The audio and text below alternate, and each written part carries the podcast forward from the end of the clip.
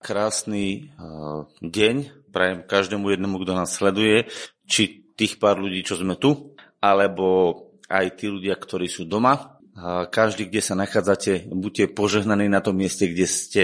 Uh, budeme dneska rozoberať viacero miest a budeme si ich čítať, budeme si pripomínať Božie slovo, pretože platí jedna veľmi veľká pravda. Nebo a zem pominú ale Božie slova nepominú, ostanú navždy.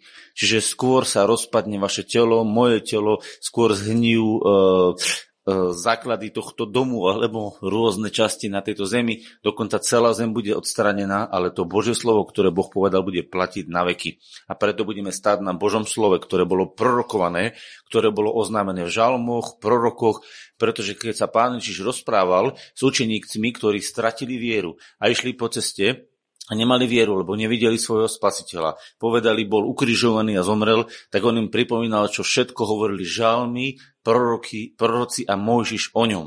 A preto budeme hľadať v žalmoch e, a možno aj v prorokoch miesta, ktoré hovoria o ňom. Nie o tom, kto sme my a čo sme urobili my, ale kto je on a čo sme v ňom získali.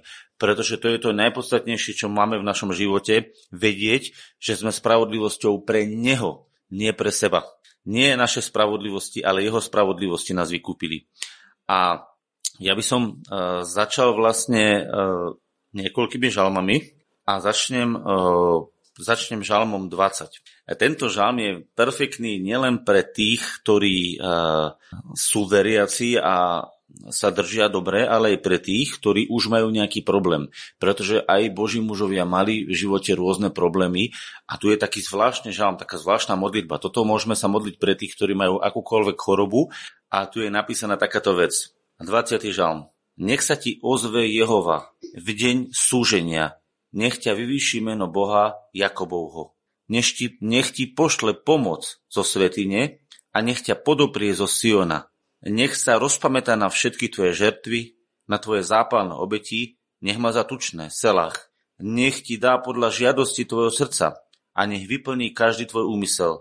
Nech plesame v tvojom spasení a mene svojho Boha vstýčime náš prápor. Nech naplní Jehovach všetky tvoje prozby.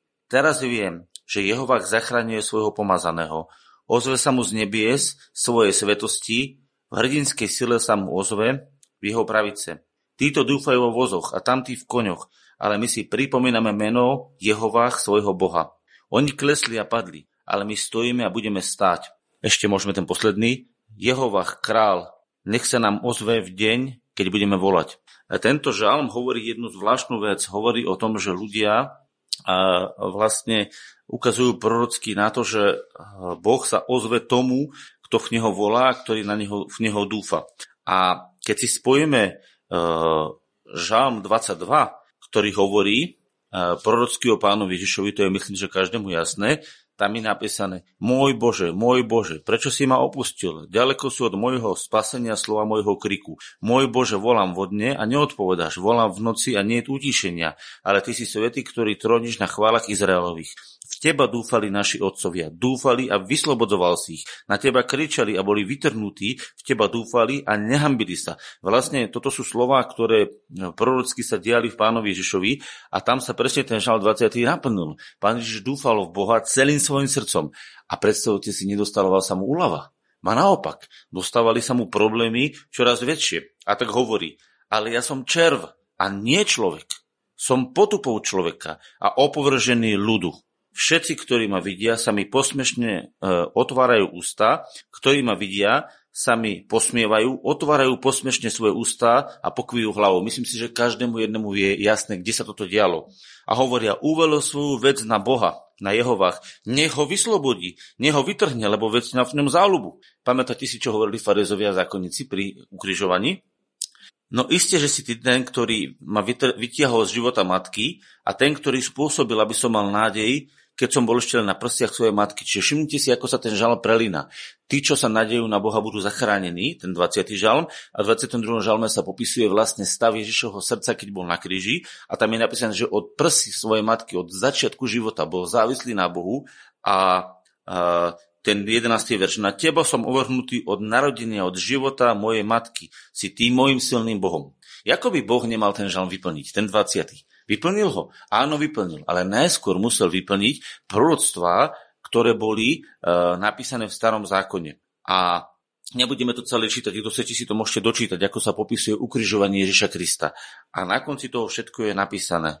Budem rozprávať v tvojom mene, všimnite si, čo hovorí pán, 23. verš. Budem rozprávať o tvojom mene svojim bratom, prostred zhromaždenia ťa budem chváliť.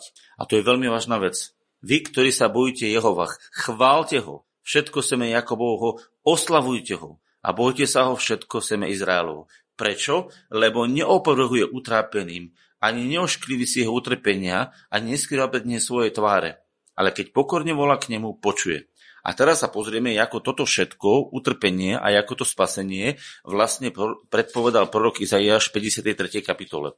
A budem to čítať Izaiáš 53 a budeme zasa nachádzať to presne, čo sme v tomto žalme čítali, že som potupol človeka, opovrhnutý od ľudí. A toto je tu presne napísané. To sa krásne skladá. Žalm 20, žalm 22, že Izaiáš 53. A tu je napísané. Budem čítať od 3. verša. Opovrhnutý bol a opustený od ľudí. Muž bolesti a oboznámený s nemocou. Jako ten, pred ktorým skrývajú svoju tvár. Opovrhnutý a preto sme si ho nevážili. Vidíte, to je presne, čo sme čítali v tom žalme. Ja som červaný človek, potupený od všetkých ľudí, opovrhnutý, trápený, vyschnutý. Prečo? Prečo sa to muselo stať? Pretože tie žalmy sú platné. A pretože tie žalmy sú prorocky povedané o pánovi Ježišovi. A tak sa to všetko naplnilo na ňom. A tak sa žalmy zhodujú s prorokmi a spolu s Mojžišom. E, a so všetkými týmito vecami sa to zjednocuje a tu je napísané, že sa to stalo. A teraz kým on vzal na seba naše nemoci a niesol naše bolesti. Počúvajte, viete, čo je zvláštne? Pozrite sa, ako to prorok hovorí. Kým on vzal, je možné, aby prorok Izaiáš niekoľko storočí pred Kristom hovoril v minulom čase? Rozmýšľali ste nad tým? Tam nehovorí, že on vezme naše nepravosti. Všimli ste si to? Čítajte 4. Kým on vzal, to je minulý čas, už vzal, nie, kým on vezme v budúcnosti na seba nepravosti, pretože pred Bohom je to hotová vec. Kým on vzal na seba naše nemoci a nie nesie, ale niesol. Preto keď sa to cituje v Petrovi, tak sa to cituje v minulom čase. Kým on niesol naše bolesti a my sme sa domnievali o ňom, že je ranený a zbytý od Boha. My sme sa, čo? Domnievali o ňom. Prorok ako keby bol v duchu prenesený do tej, do tej, do tej uh, situácie a díval sa spätne na to, čo sa dialo. Uh, totižto, keď sa Boh díva na dokonalé dielo Kristovej krvi a Kristových rán, tak on ich vidí ako väčšine platné. Už pred založením sveta ich videl, proroci ich pro, prorokovali a v tomto prípade je zvláštne, že dokonca v minulom čase, hej, a teraz, a on bol smrteľne ranený pre naše prestúpenia, zdrtený pre naše nepravosti. Počúvate, a on bol smrteľne ranený. Čítali ste to niekedy takto? Čítali ste to, že on bol? Hm? Viete, nám sa teraz dobre hovorí on bol, lebo žijeme 2000 rokov po ukrižovaní Krista, ale keď to prorokoval Izajáš, tak to bolo ešte niekoľko storočí predtým, ako Ježiš mal prísť na svet a ešte nikto nevedel, že príde, alebo že tak, takomto štýle príde. A už vtedy on hovorí, a on bol smrteľne ranený pre naše prestúpenia, zdrtený pre naše nepravosti. Káže nášho pokoja bola vložená na neho a jeho synovicou sme uzdravení. A teraz je zvláštne. Jeho synovicou sme uzdravení je čas, ktorý je prebiehajúci. Trvale. Izaiáš prorokoval niekoľko storočí predtým, ako prišiel pán Ježiš a jeho synovicou sme uzdravení. Vtedy, predtým, aj teraz. A akorát ľudia nerozumejú tomu, ako to, mohlo, ako to môže mať vzťahovanie do budúcnosti, do minulosti a do prítomnosti. Je to preto tak, pretože u Boha neexistuje minulosť, budúcnosť a prítomnosť. U Neho je teraz. Jemu je všetko stále teraz jasné. A on to vidí uh, ako ten, ktorý sa na to díva z nadhľadu a vidí našu minulosť, prítomnosť aj budúcnosť. A keď sa teraz prenesieme do Božieho pohľadu, ako Boh postavil Ježiša ako spasenie, ktoré je spasenie pre minulosť, prítomnosť i budúcnosť, tak pochopíme, že on je spasenie, ktoré je kompletné. A teraz porozumieme jednej veľkej a hlbokej pravde, že pre Boha to nie je rozdelené na tvojich 50 rokov života, alebo 150, alebo 200, alebo 500. Pre Boha je to stále platné. A je iba na nás, či my sa tomuto podriadíme, alebo nie. A prečo je to tak? Prečo toto všetko zažil pán Ježiš? Pretože my všetci sme zblúdili ako ovce. Každý z nás sme sa obrátili na svoju vlastnú cestu. A Boh, alebo Jehovah, uvalil na neho nepravosť všetkých nás. To je zvláštne. Mučili ho a on ponižujúca znášal dobrovoľne a neotvoril svojich úst, vedený bol ako baranok na zabitie a zanemel ako ovca, ktorá zaneme pred tými, ktorí ju striehu a neotvoril svojich úst. Chápete, keby tam už bol prenesený a on už to videl, keby sa díval na to prorok z nadhľadu, hovorí, toto sa už stalo. Viete, keď to prorokoval prorok, tak on už hovorí, toto sa už stalo, to už je istá vec. Nehovorí o tom, že to sa len raz v budúcnosti stane. Chápete, on rozpráva z toho pohľadu ducha pretože Izaiáš v tej chvíli bol naplnený prorockým duchom a prorokoval. A prorocký duch je Boží duch. A on prorokoval už to, čo Boh videl. Hovorí, to už je hotová vec predo mňou. A viete, kde mám o tom dôkaz? Pozrite sa, keď sa modlí Pán Ježiš v prorockom duchu, otvorme si Evangelium Jána a budeme to postupne prechádzať.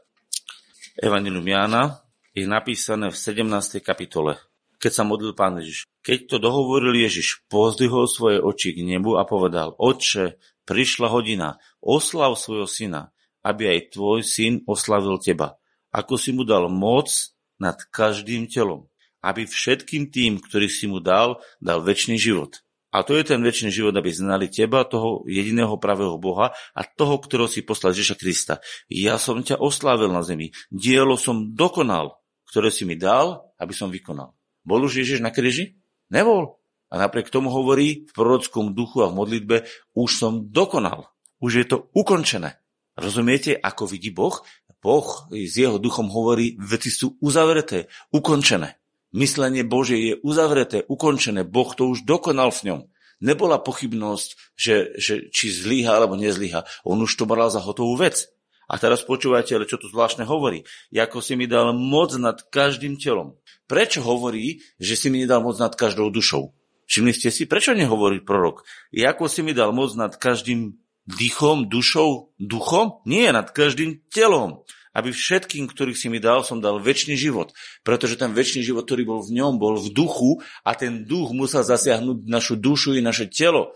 Musel zasiahnuť naše telo. To znamená, kde prišiel Ježiš, prišiel život. A preto, keď ste lámali počas tej chvíle, ako sme sa dohodli chlieb a pili ste kalicha, tak sa naplnilo u vás takéto slovo. Pozrite sa. Ján 6. E, kapitola hovorí, na konci hovorí takúto vec. Kto je moje telo a pije moju krv, má väčší život a ja ho vzkriesím v posledný deň. Lebo moje telo je pravdivý pokrm a moja krv je pravdivý nápoj. Ten, kto je moje telo pije moju krv, zostáva vo mňa je v ňom. Zostáva vo mňa je v ňom. Jako mňa poslal ten živý otec. A teraz zastaňme. Zostáva vo mne a ja vo. Teraz rozmýšľajme nad kresťanmi. Ak sú kresťania plne skrytí Ježišovi a vstúpili do jeho zmluvy, prosím pekne, musím zdôrazniť ešte jedno miesto. Otvoríme si Matúš 26 a potom sa nám to vyskladá veľmi krásne. Tam to je nádherne vidieť. Matúš 26 hovorí 27. a 8. verš. Potom vzal kalich poďako, a poďakujúc dal im so slovami Pite z neho všetci, lebo toto je moja, tej novej zmluvy krv, ktorá sa vylieva za mnohých na odpustenie hriechu. Toto je moja, tej novej zmluvy krv. To bola nová zmluva, ktorú Boh uzatváral s človekom. To bola zmluva medzi Bohom a človekom. Ale ktorý z ľudí, ktorý z ľudí dával e, podpis na tej zmluve a zastupoval všetkých ľudí? Ktorý z ľudí? Iba Ježiš lebo Ježiš bol jediný človek, ktorý bol nevinný, ktorý bol dokonalý, ktorý bol bezchybný a mohol tú zmluvu podpísať ako čistý. Predstavte si, že máte mať nejakú špeciálnu zmluvu v tomto štáte alebo v nejakom podiele alebo nejakej firme a požaduje sa na podpis tej zmluvy, ktorá bude za obrovské peniaze vaša totálna bezúhodnosť. Predstavte si, že by prišiel niekto z kriminálu, vyšiel z Ilavy, z kriminálu a išiel by podpísať tú zmluvu. On by nebol v stave podpísať tú zmluvu, pretože keby ju podpísal, on nemá čistý register. Má na sebe konte podvody. To znamená, zmluvu, ktorú Boh podpisoval, musel podpísať človek, ktorý má dokonalú čistotu. A to bol jediný Ježiš. A preto Ježiš podpisoval svojou vlastnou krvou zmluvu, ktorá bola medzi ním a ľudstvom, kde on zastupoval celé ľudstvo, kde on je hlava a každý, kto sa pod neho podrodí a pod neho sa skrie, má podiel na celej zmluve. preto to nebude platiť pre všetkých, alebo pre tých, ktorí sa podriadia. Preto je tam napísané na odpustenie hriechov mnohých. Aj keď je zaplatené za všetkých. Ale iba mnohí budú mať na tom podiel, pretože mnohí sa podriadia Ježišovi a skryjú sa pod neho. Ten, kto sa skrie do skryši Najvyššieho, bude tvoňovať bude nocovať v tvoni všemohúceho. Iba ten, kto sa tam skrie, ten, kto sa tam neskrie a nepríjme Ježiša ako svoje spasenie, ako svoju záchranu, ako svojho ručiteľa novej zmluvy. Viete, kto je to ručiteľ? Ten, ktorý garantuje ten, ktorý sa zaručuje a hovorí, ja som garantom toho. Viete, je to, keď máte v rodine, keď otec je, ide rozhodne o výlete a povie, ja som rozdol, pôjdeme sa, tak a je tá rodina správna, nie je to nejaký zvrhlá rodina, tak celá rodina nasleduje svojho otca.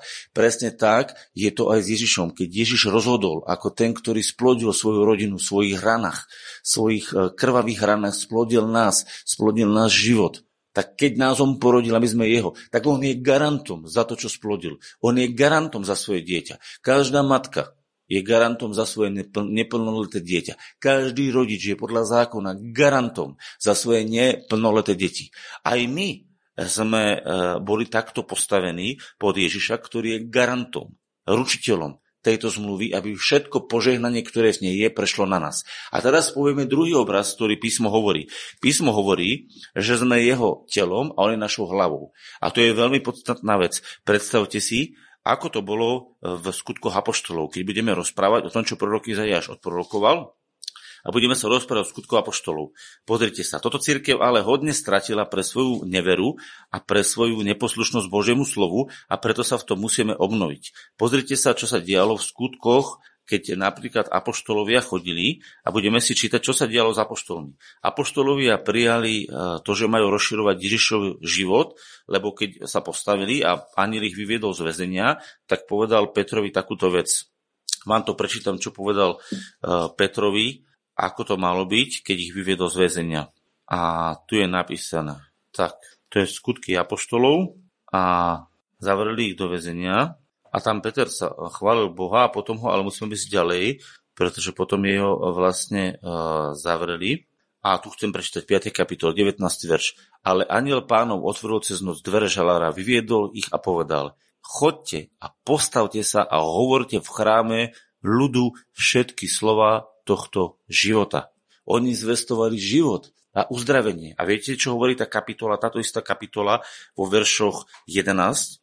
A prišla veľká bázeň na celú církev, na všetkých, ktorí tu počuli a skrze ruky apoštolov dialo sa mnoho divov a zázrakov medzi ľudom a všetci boli jednomyselne v dvorane Šalamunovej a z ostatných sa nikto neodvážil pripojiť sa a ľudí zveleboval a čím ďalej, tým viacej veriacich sa pridávalo pánovi a množstva mužov a žien.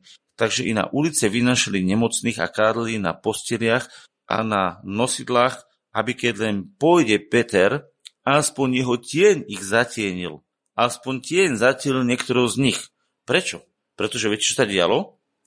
Schádzalo sa im množstvo z okolitých miest do Jeruzalema, ktorí nesli nemocných a na takých, ktorých e, trápili nečistí duchovia a boli všetci uzdravení. Čo sa vlastne stalo? Apoštolovia mali v sebe božský život, ktorý mali otvorený. Oni neboli uzavretí. Oni nemali predsudky, ako dneska e, kresťania sú pozablokovaní veršami, že, že dneska už sa za také nedejú, alebo že dneska už sa jazykov nehovorí, alebo že dneska už sa to nedieje a falošné blokády sa doložili do našej mysle. U nich takéto hlúpe nápady, ktoré sa tam vložil do ľudského srdca, neboli. Oni mali otvorenú mysel, oni verili, že Ježiš uzdravuje, lebo to zažívali s Ježišom a oni boli na 100% otvorení pre uzdravenie. A pretože boli takto otvorení pre uzdravenie a oni to s Ježišom zažili, tak preto aj sa cez nich diali divy. Pozor, nie cez všetkých sa diali divy rovnako, pretože oni všetci nezažili, tí, čo tam prichádzali k viere, Ježiša ako uzdravoval na vlastnom tele. Čiže nie všetci aj v tej, v tejšej cirkvi mali rovnakú vieru a rovnaké otvorenie preto aby sa diali divy a zázraky. Ale keď sa modlili, keď sa modlili mužovia správne, tak podrite sa 4. kapitole napísané.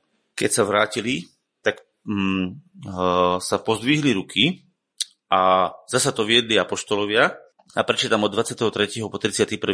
A keď ich prepustili, prišli k svojim a porozprávali im všetko, čo im povedali najvyšší kniazy a starší. A oni keď to počuli, jednomyselne pozdvihli hlas Bohu a povedali, samovládca, ty o Bože, ktorý si učinil nebo i zem, i more, i všetko, čo je v nich. Ty, ktorý si povedal skrze da, ústa Dávida svojho služobníka, prečo zúria národy a ľudia zmyšľajú márne veci. Postavili sa kráľovia zeme a kniežatá sa dovedna zišli proti Jehovách a proti jeho pomazanému, lebo sa naozaj zišli v tomto meste na tvojho svetého služobníka Ježiša, ktorého si pomazal. Herodes i ponský Pilát i s pohanmi, i s izraelským ľudom, aby vykonali všetko, čo predurčila tvoja ruka a tvoja rada, aby sa stalo presne, čo sme čítali v žalmoch a prorokoch.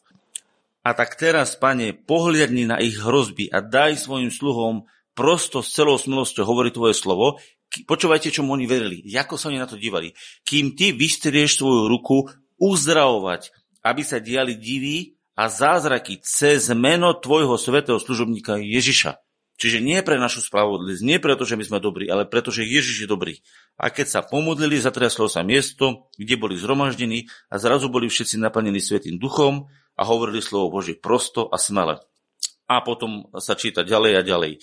Čiže keď vidíme, čo sa dialo v prvej cirkvi, tak od hlavy cez apoštolov až do ďalších ľudí prechádzala uzdravujúca moc. Hlava a telo musí byť jedno. Predstavte si človeka, ktorý stojí na zemi a jeho hlava je dokonale zdravá a jeho telo je dokonale chore.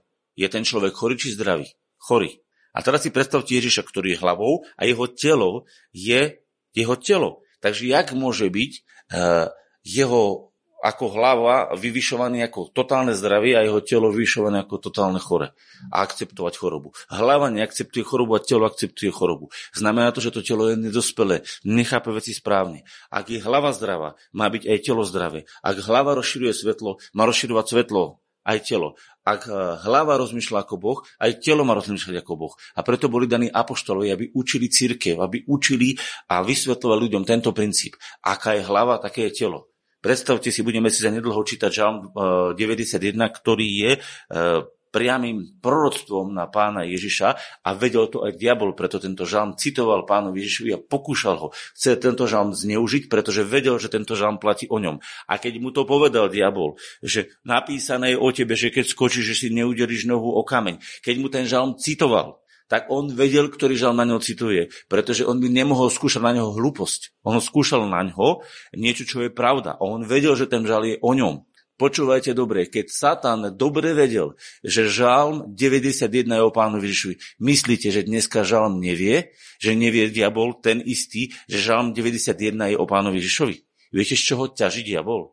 Diabol ťaží z nevedomosti z nevedomosti kresťanov. Ak kresťania nepoznajú svoje práva, ak kresťania nepoznajú svoje poslanie, ak kresťania nepoznajú, kto sú, tak proti ním sa diabol opiera a zneužíva jeho bezbožnosť. To je ako keď by ste mali e, svoju záhradu a tá záhrada podľa ústavy je vaše vlastníctvo a nikto cudzí tam nemôže prísť. A prišla by skupina neposlušných ľudí, ktorí sú zvrátení, e, nejakí rebeli a títo ľudia by prišli a urobili si na vašej záhrade piknik. Viete, že podľa ústavy máte právo zavolať normálne policiu, že to je vaše vlastníctvo a máte právo, policia ich musí vyviesť z toho, z toho pozemku, pretože to je vaše vlastníctvo. Ale keď by ste to vy nevedeli a nepoznali svoje práva, tak prišli, ste slabší ako nemôžete ich vymlátiť, tak budete teraz sedieť a, a jednoducho oni vám budú celú záhradu ruinovať, opíjať sa tam, potrhajú vám všetky rastliny, ktoré ste tam vypestovali, rozbijú vám tam všetko, spália, pošpinia a, a vy to budete mať zničené. A rovnako sa správa Satan, keď prichádza do nášho života, do našej záhrady. A on proste rujnuje bez toho, aby sme sa my postavili na Božie slovo. V tej chvíli potrebujete ako ľudia zavolať policajtov alebo zodpovedné orgány. V tej chvíli my musíme povolať uh, Ducha Svetého, aby vykonal ako prst Boží poriadok s diablom. Viete o tom, že keď sa pán Ježiš chodil po zemi a uzdravoval, tak jednoducho on nepovedal, že nepovedal, že jo, ako to bude on mal v sebe ducha Božieho a prstom Božím, čiže duchom Božím, vyhaňal démonov a uzdravoval nemocných.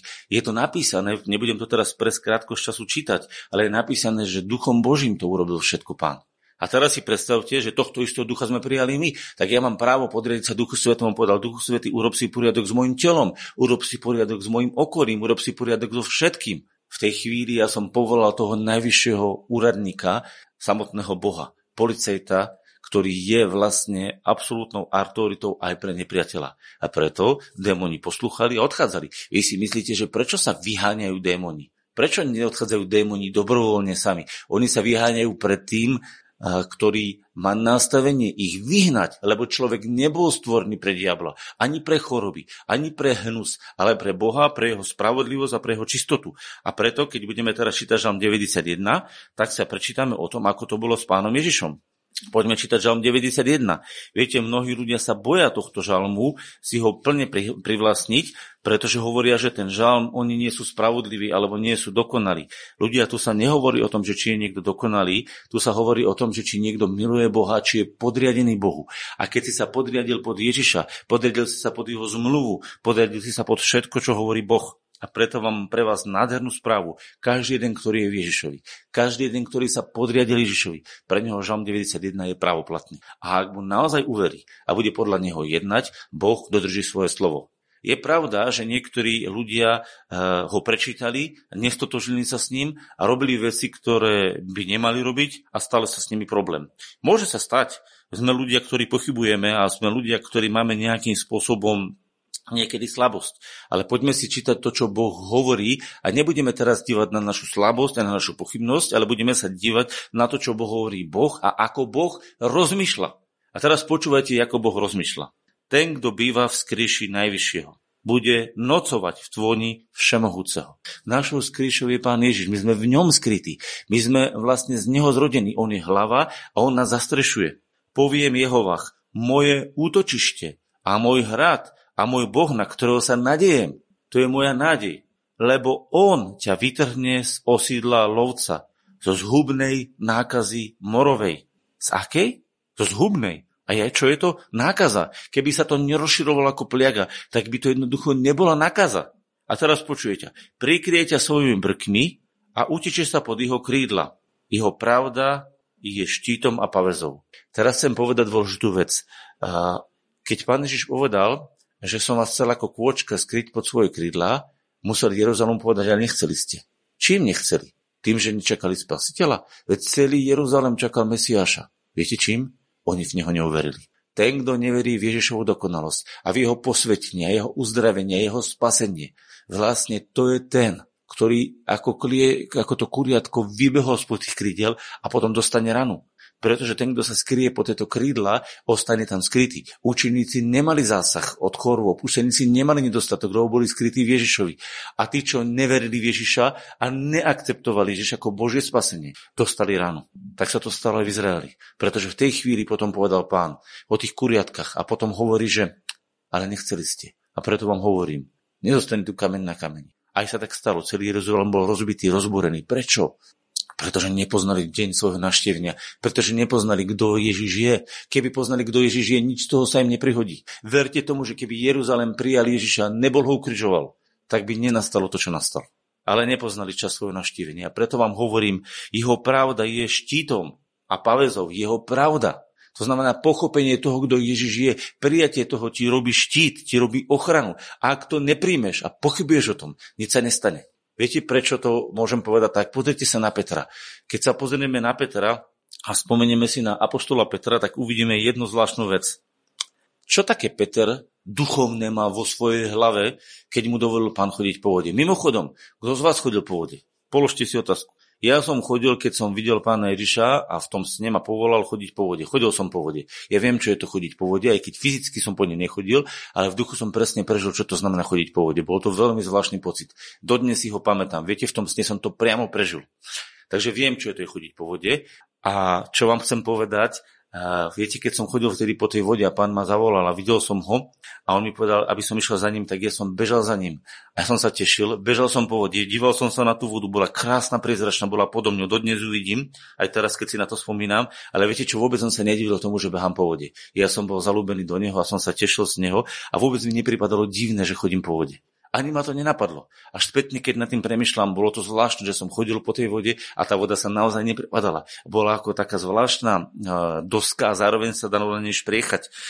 To proste bol veľmi zvláštny pocit. A teraz si predstavte, uh, keď Peter bol na vode a chodil po vode, tak on nemal nejakú špeciálnu duchovnú uh, predstavu. On povedal, pane, jak si to ty? Tak mi prikáž, aby som išiel k tebe. A pán povedal, poď. Viete, čo povedal? Nepovedal ti, prikazujem ti, povedal iba, poď Peter. Iba ho zavolal. A Peter vyšiel a chodil po vode. Je to možné?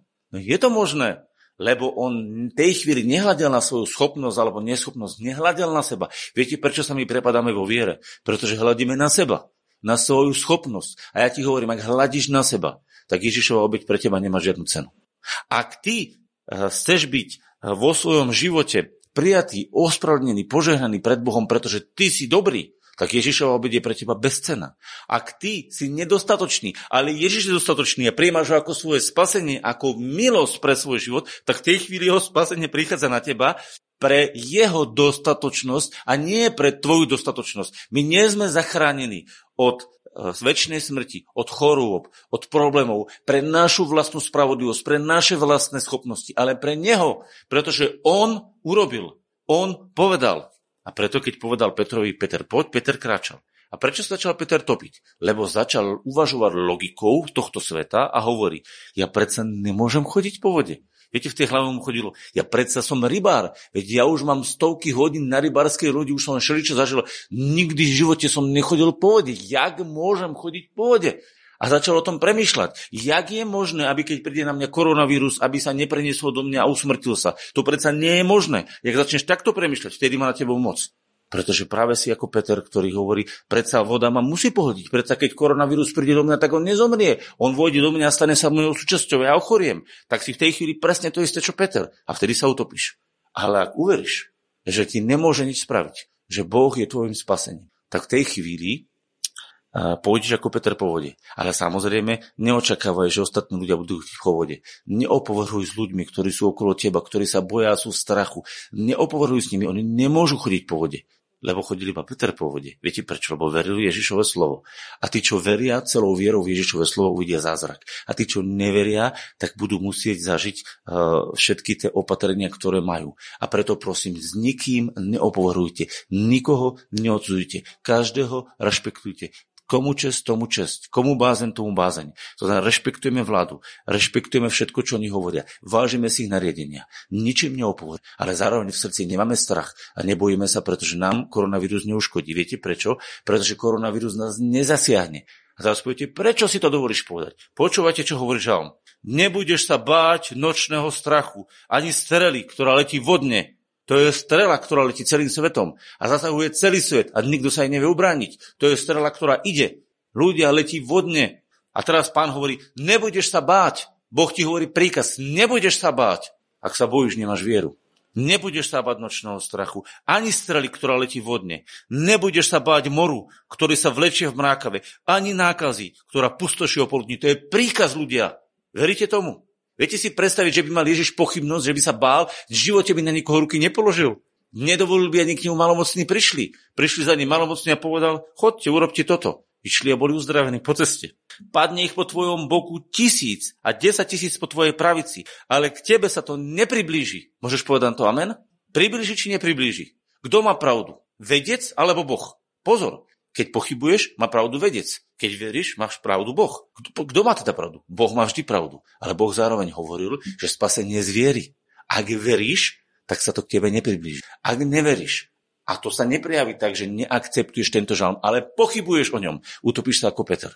A viete, čo stalo Petrovi? Peter mal jedno ohromné šťastie. Že keď sa začal topiť, hovorí, Ježiš, Ježiš, zachráň ma, už si logám vody.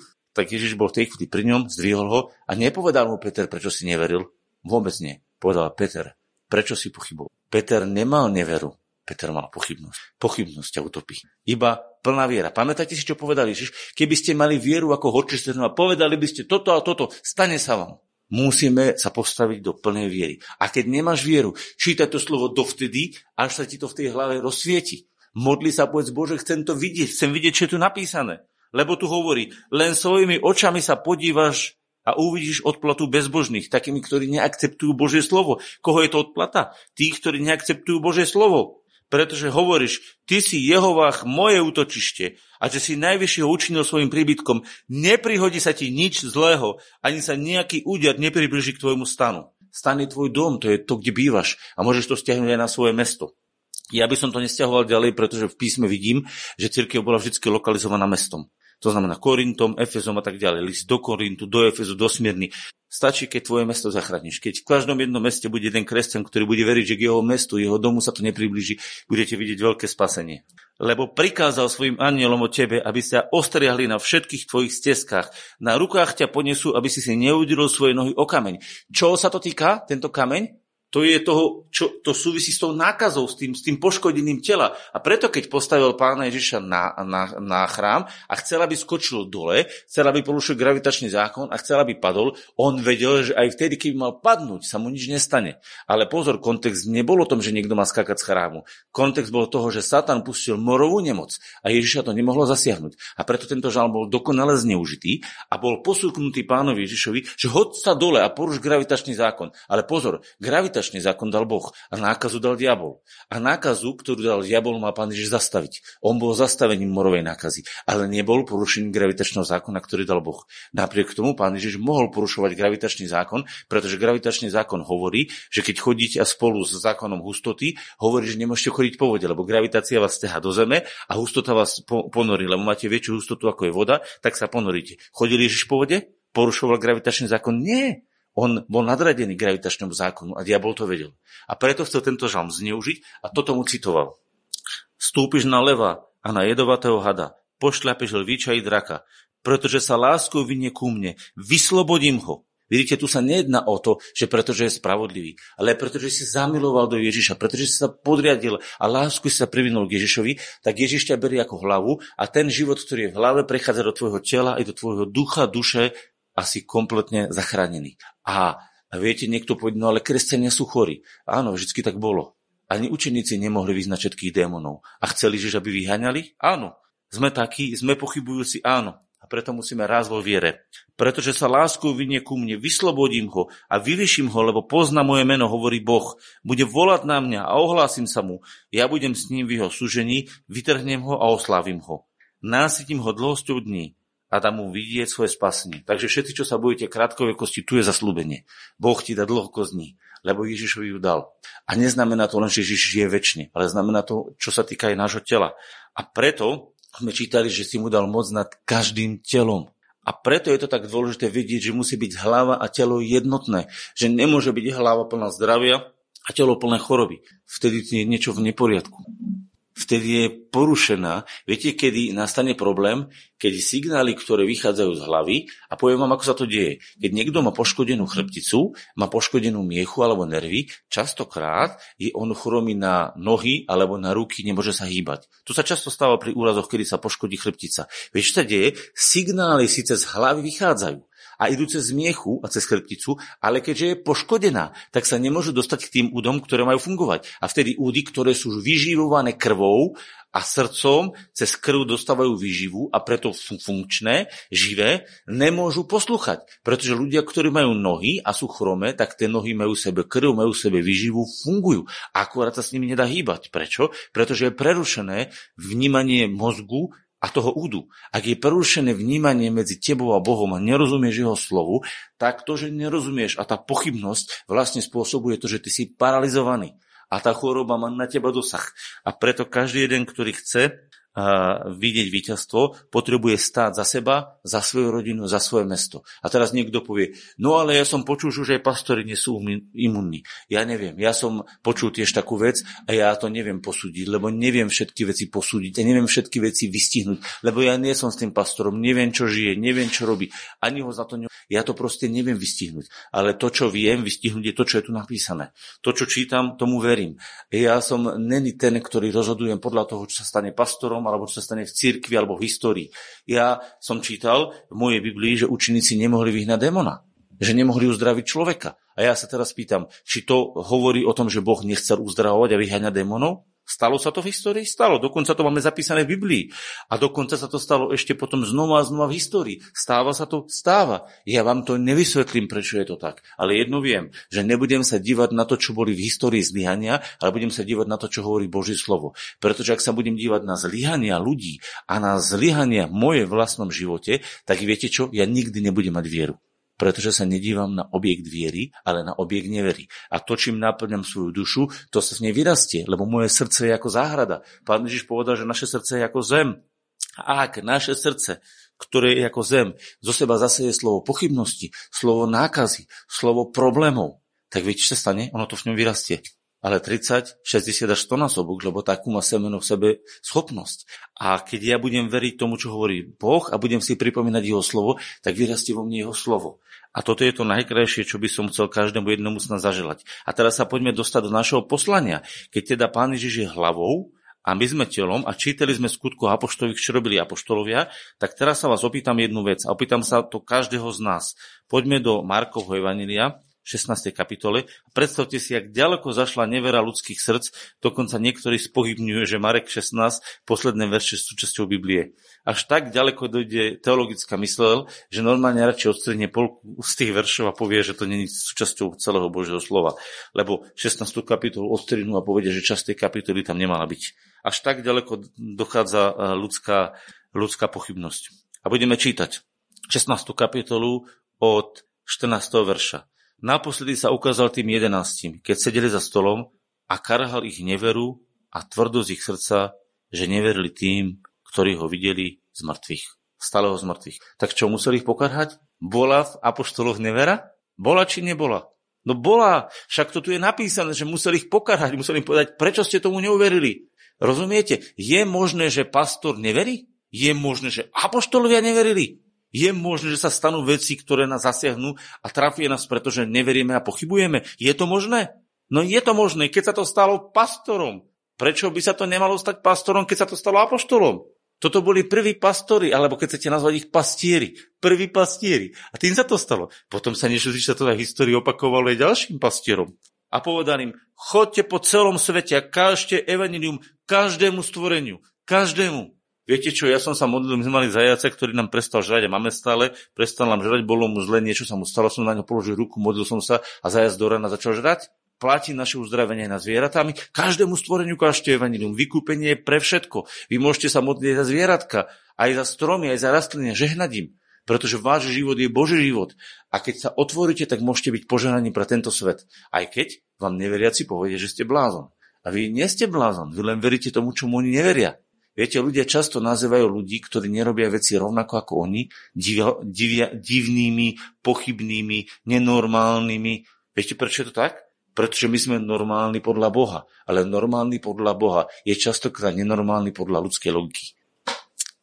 Viete, mňa som počul krásny príbeh a čítal som aj nejaké e, veci, kedy, eh, kedy boli ako bratia John G. Lake, však to sú historické záznamy. Samozrejme, niekto to spochybňuje, aj to už spochybňujú. Eh, kedy jednoducho zobrali ho a, a dali na neho nemoc a skúšali, že čo tá nemoc spraví na jeho živote. A predstavte si, tá nemoc zomrela v jeho živote.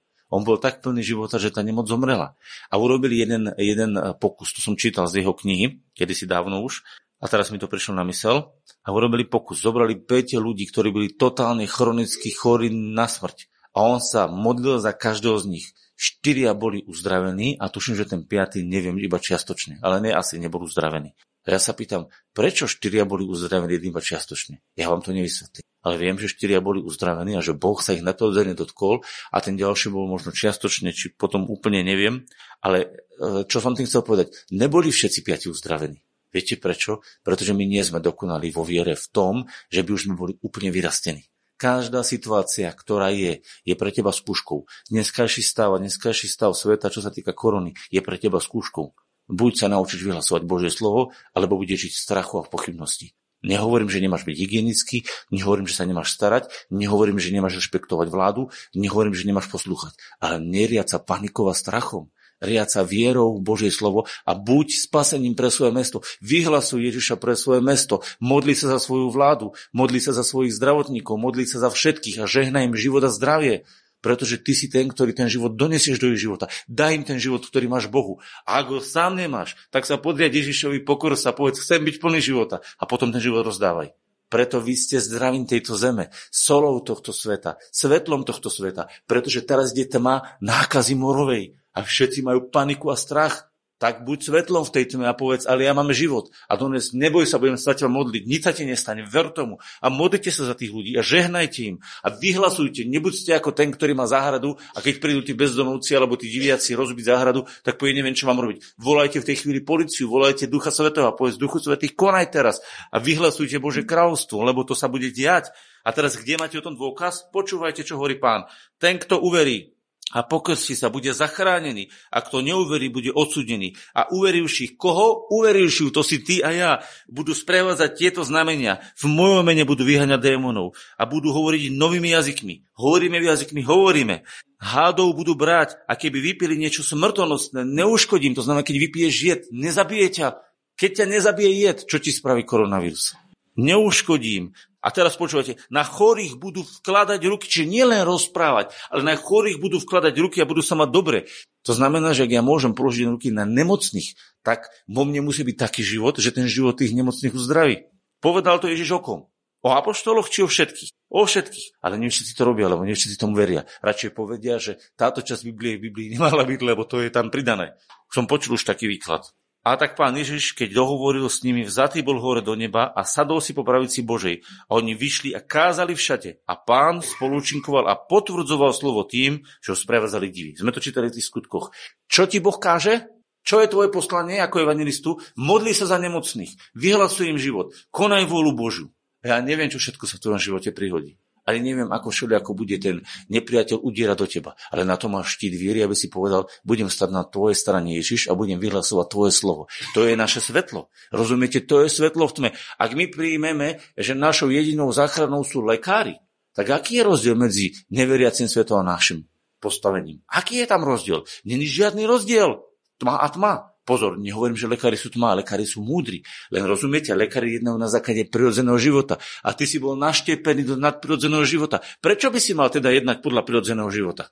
Nehovorím, že prirodzený život nemáš akceptovať, lebo dneska som prišiel autom, čiže rešpektujeme auto, máme mobilné telefóny, rešpektujeme výdobytky tele, teraz máme online prenos, využívame online prenos, čiže rešpektujeme výdobytky sveta a pochopenie techniky a gravitačných a všetkých elektrických a všetkých možných zákonov. My ich rešpektujeme a tešíme sa z nich. Ale nad nimi existuje ešte nadradený zákon. A to je zákon Boží. Zákon, ktorý hovorí, k tvojmu domu sa to nepriblíži. Pretože ja som ťa uzdravil svojimi ranami a daroval som ti nový život. Aká hlava, také telo. Buď tomu veríš, alebo pochybuješ. Keď pochybuješ, daj si rúško. Keď nepochybuješ, Neskač a nechoď medzi ľudí vo veľkých masách, aby si neprovokoval. Ale keď budeš môcť, modli sa a žehnaj tých, ktorí sa ti nechajú požehnať. Modli sa za nich. Možno na dielku, možno s niekým sa stretneš. Ale nemaj strach, nemaj paniku. Rozumiete, čo hovorím? Opakujem, neporušujeme vládne nariadenie, nestávajte sa proti vláde, oni to myslia dobre, ale nemajú vieru. Takže rešpektujme ich Vážme si ich, modlíme sa za nich, nech majú múdrosť, nech sú požehnaní. A to aj teraz urobíme. Budeme sa za nich modliť, ale zároveň nebudeme vo svojom srdci mať paniku ani strach z toho, čo sa deje. A zároveň budeme hygienicky, slušní, správni, pretože Boh chce, aby sme boli hygienicky, aby sme boli slušní, správni. Boh si to žela.